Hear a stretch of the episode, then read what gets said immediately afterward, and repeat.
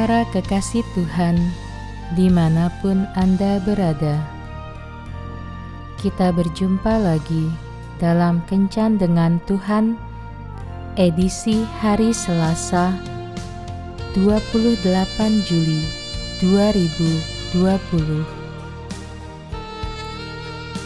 Dalam Kencan kita kali ini, kita akan merenungkan ayat dari kitab Yesaya bab 45 ayat 19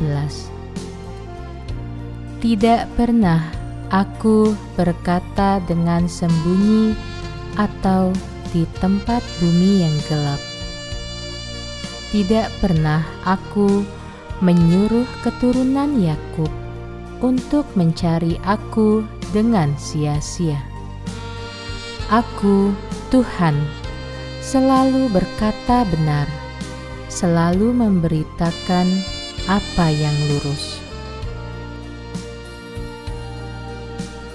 Pada suatu subuh, seorang bapak pergi ke Union Station di Chicago untuk menjemput seorang kerabat berusia lanjut yang datang dengan naik kereta api.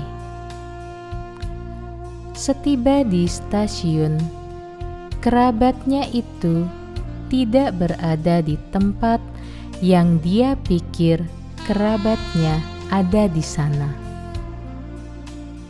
Dengan penuh kecemasan, bapak itu menjelajah stasiun itu dengan teliti, tetapi hasilnya sia-sia saja.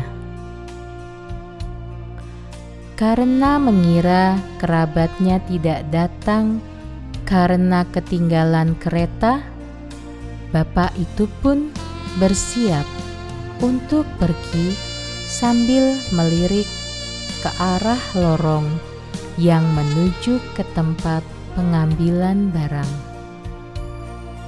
Ternyata kerabatnya itu ada di situ dengan barang bawaan di dekat kakinya. Kerabatnya itu menunggu di tempat itu selama si bapak mencarinya. Bapak itu bertambah malu karena mengetahui bahwa kerabatnya itu berada di tempat sesuai yang dijanjikan padanya sementara ia mencari di tempat lain. Demikian juga dengan Allah. Dia ada di tempatnya dan menanti kita dengan sabar. Dia memberi jaminan kepada kita. Tidak pernah aku menyuruh keturunan Yakub untuk mencari aku dengan sia-sia.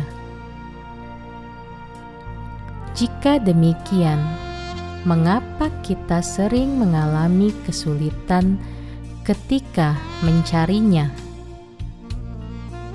Mungkin karena kita mencari dirinya di tempat-tempat yang salah. Kita akan menemukan Allah di tempat dia seharusnya berada.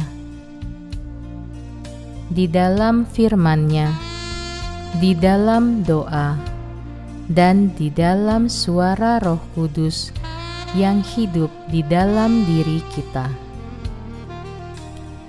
Allah berkata, "Carilah, maka kamu akan mendapat." Matius 7 ayat 7 juga berjanji bahwa Allah akan memberi upah kepada orang yang sungguh-sungguh mencari Dia. Ibrani 11 ayat 6. Jadi, kita dapat bersuka cita karena Allah ada di tempat Dia seharusnya berada dan Dia sedang menanti kita sekarang juga dalam doa harian kita. Tuhan Yesus memberkati. Marilah berdoa. Tuhan Yesus, bantulah aku agar aku dapat menyediakan waktuku yang singkat ini untuk mau berbagi dengan Engkau dalam jam-jam doaku, sehingga apa pun masalah yang terjadi di dalam hidupku, aku tetap percaya bahwa Engkau senantiasa ada dan hadir di dalam diriku. Amin.